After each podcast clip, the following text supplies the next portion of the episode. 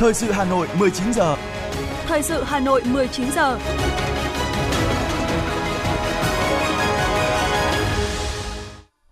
Kính chào quý vị và các bạn. Bây giờ là chương trình thời sự của Đài Phát thanh và Truyền hình Hà Nội. Chương trình hôm nay thứ tư ngày mùng 3 tháng 1 năm 2024 có những nội dung chính sau đây. Thủ tướng Chính phủ Phạm Minh Chính chủ trì hội nghị tổng kết công tác năm và triển khai nhiệm vụ năm 2024 của ngành nông nghiệp và phát triển nông thôn. Hà Nội huy động hơn 60.000 tỷ đồng xây dựng nông thôn mới. Không khuyến khích kinh doanh vàng miếng, không bảo hộ giá cả của các tổ chức kinh doanh vàng miếng. Đây là nhấn mạnh của Phó Thống đốc Ngân hàng Nhà nước Đào Minh Tú tại buổi họp báo triển khai nhiệm vụ ngân hàng năm 2024 diễn ra ngày hôm nay. Hà Nội không còn trong danh sách điểm nóng ùn tắc đăng kiểm. Phần tin thế giới có những thông tin Mỹ đạt được thỏa thuận gia hạn sự hiện diện quân sự tại một căn cứ tại Qatar thêm 10 năm. Nhật Bản mở cuộc điều tra vụ tai nạn máy bay. Nhiều nước sẵn sàng hỗ trợ nước này sau động đất. Và sau đây là nội dung chi tiết. Mời quý vị cùng lắng nghe. Thưa quý vị, chiều nay Thủ tướng Chính phủ Phạm Minh Chính đã tới dự chủ trì hội nghị tổng kết công tác năm 2023 và triển khai nhiệm vụ năm 2024 của ngành nông nghiệp và phát triển nông thôn. Hội nghị được kết nối trực tuyến đến các tỉnh thành phố trực thuộc trung ương với sự tham gia của lãnh đạo nhiều bộ ngành, hội, hiệp hội, doanh nghiệp, theo Thứ trưởng Bộ Nông nghiệp và Phát triển Nông thôn Phùng Đức Tiến, năm 2024, ngành nông nghiệp và phát triển nông thôn đặt mục tiêu tốc độ tăng trưởng GDP toàn ngành từ 3 đến 3,5%, kim ngạch xuất khẩu nông lâm thủy sản từ 54 đến 55 tỷ đô la Mỹ, phấn đấu tỷ lệ xã đạt chuẩn nông thôn mới đạt 80% tổng số xã. Bộ Nông nghiệp và Phát triển Nông thôn sẽ chú trọng đẩy mạnh tổ chức lại sản xuất theo vùng chuyên canh gắn với chỉ dẫn địa lý, truy xuất nguồn gốc và xây dựng mã số vùng trồng, vùng nuôi, triển khai đồng bộ các giải pháp phòng chống thiên tai để hạn chế ảnh hưởng đến sản xuất nông nghiệp.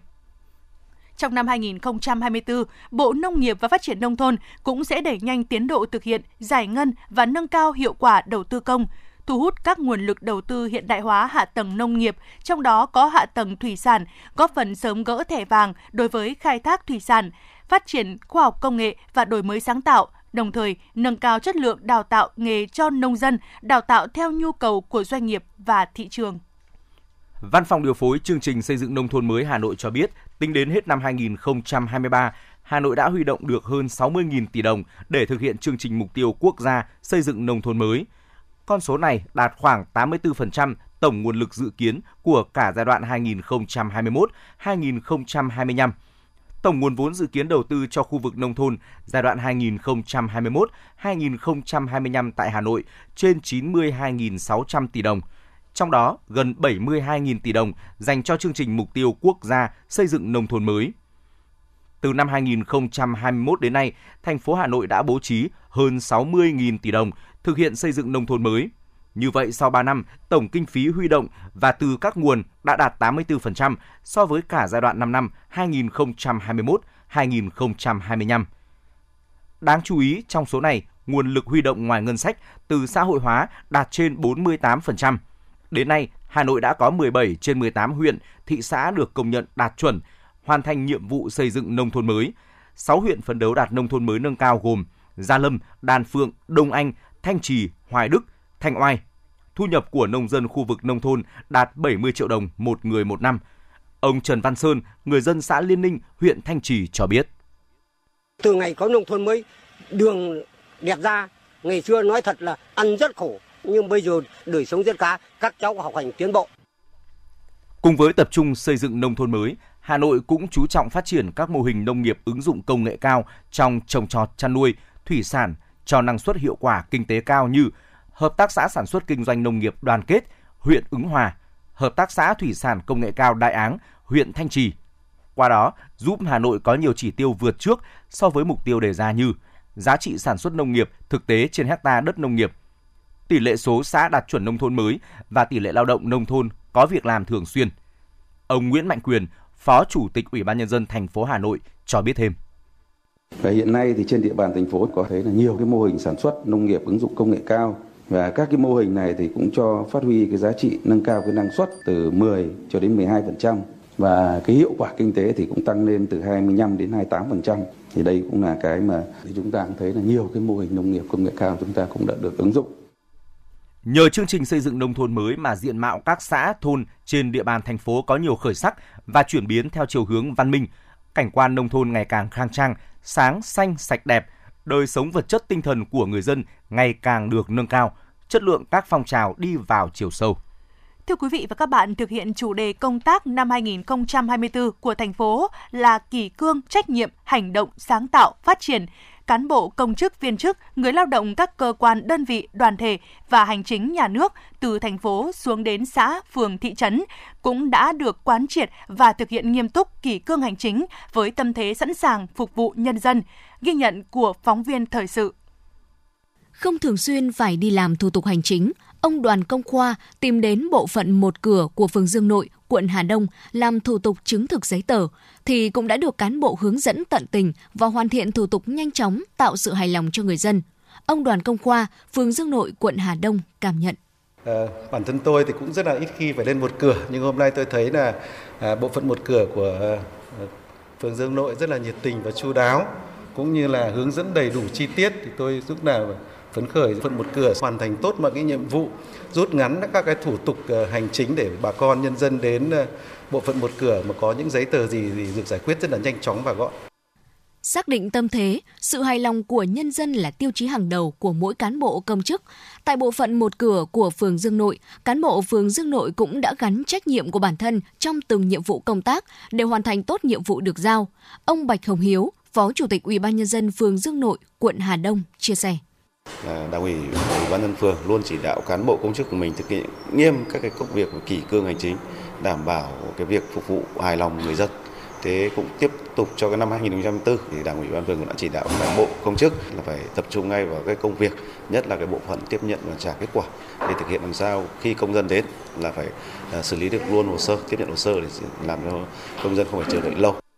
Không chỉ cán bộ công chức quận Hà Đông chấp hành nghiêm kỷ cương hành chính, mà đây là tinh thần chung của mỗi cán bộ công chức tại các quận huyện. Thực hiện chủ đề công tác năm gắn với chỉ thị 24, lãnh đạo thị trấn Vân Đình, huyện Ứng Hòa đã quán triệt yêu cầu 100% cán bộ, công chức, viên chức, người lao động làm việc với phương châm hết việc chứ không phải hết giờ và tất cả đều phải có bản cam kết, kế hoạch công việc cụ thể hàng tuần, hàng tháng để thực hiện, có đánh giá chấm điểm, Ông Đoàn Duy Hưng, công chức một cửa thị trấn Vân Đình, huyện Ứng Hòa, nói. Thực ra làm hết việc Từ xưa là nhiều lúc giờ hành chính sinh ra thì người ta để để để cho cán bộ để thực hiện cái để cho công dân đến giao tiếp. Nhưng mà thực ra khi công dân đến giao tiếp xong đó chúng tôi còn phải giải quyết các hồ sơ tiếp theo nữa. Thế nên thực ra là không tôi không thể là căn cứ vào cái thời gian là chỉ 8 giờ đấy sau hết 8 giờ đó chúng tôi về. Đấy thế là thực ra sau 8 giờ đó thì có thể anh em cán bộ công chức rồi lãnh đạo còn có giải quyết quyết những công việc tiếp theo mà có thể là nhiều các bộ phận khác có thể chưa hiểu được hết cái việc đó.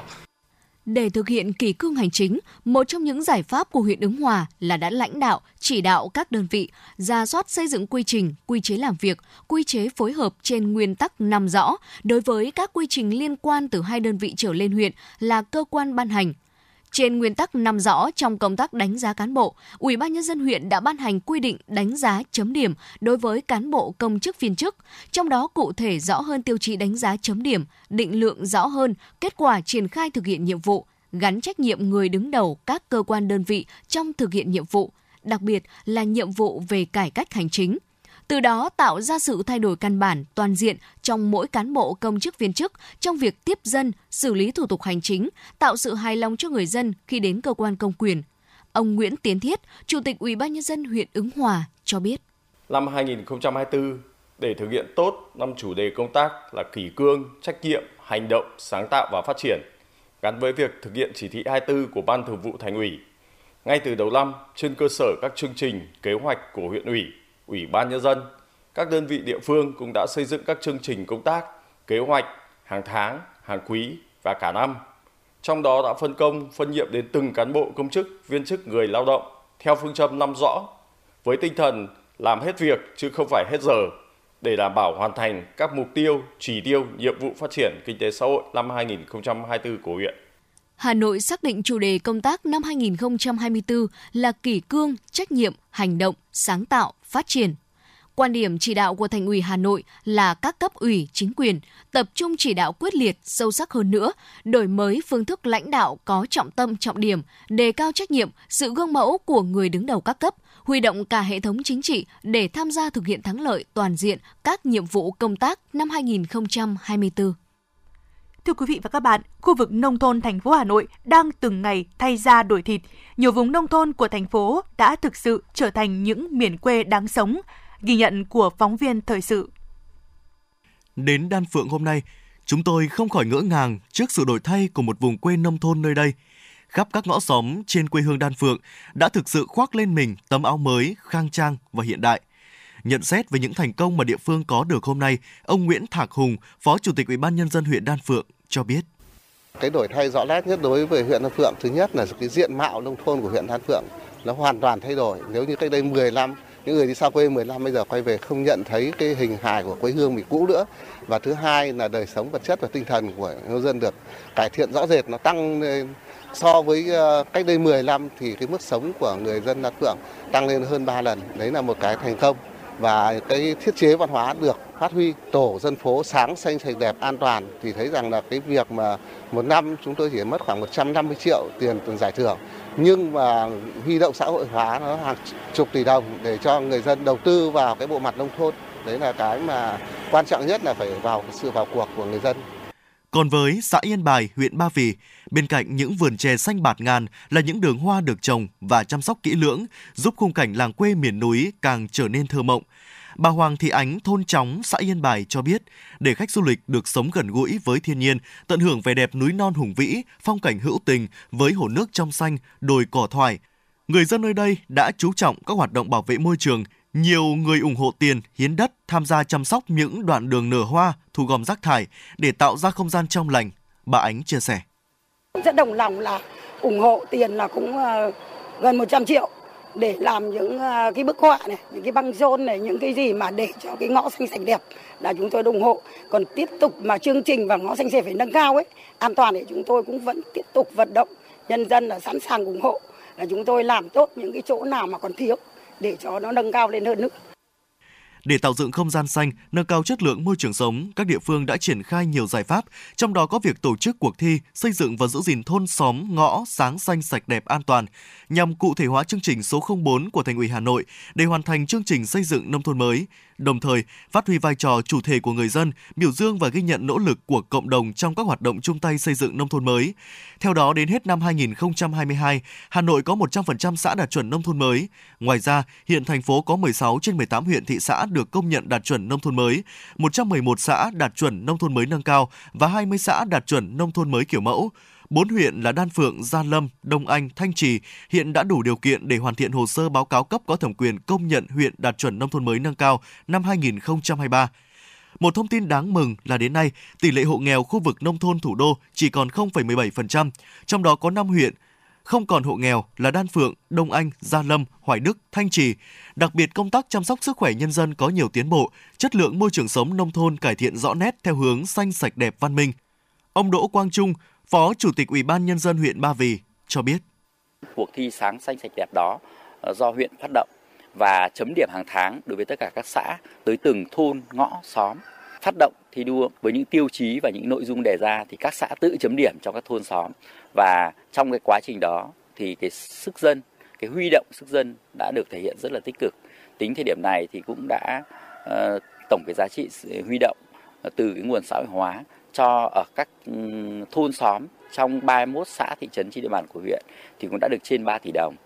Để tiếp tục hành trình đưa khu vực nông thôn thủ đô ngày một đổi mới và phát triển bền vững, toàn diện, thành phố Hà Nội đang tập trung nguồn lực thực hiện hiệu quả chương trình số 04 của Thành ủy Hà Nội khóa 17 về việc đẩy mạnh thực hiện hiệu quả chương trình mục tiêu quốc gia xây dựng nông thôn mới gắn với cơ cấu lại ngành nông nghiệp và phát triển kinh tế nông thôn, nâng cao đời sống vật chất tinh thần của nông dân giai đoạn 2021-2025. Trong đó mục tiêu lớn nhất hướng đến là xây dựng nông thôn mới thực chất thiết thực hiệu quả và bền vững hơn, gắn liền với quá trình đô thị hóa, có điểm đầu nhưng không có điểm kết thúc, nông thôn mới phồn vinh, văn minh và hiện đại. Đặc biệt trong quá trình xây dựng nông thôn mới, các địa phương cần quan tâm đến những việc thiết thực trong nâng cao đời sống vật chất tinh thần, xây dựng môi trường sống xanh sạch đẹp văn minh trong cộng đồng dân cư, phát huy truyền thống tốt đẹp, cùng chung tay xây dựng những miền quê đáng sống, chính là mang đến cuộc sống ấm no, hạnh phúc cho người dân nông thôn của thủ đô.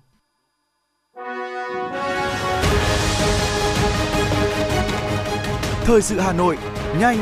chính xác, tương tác cao. Thời sự Hà Nội, nhanh, chính xác, tương tác cao.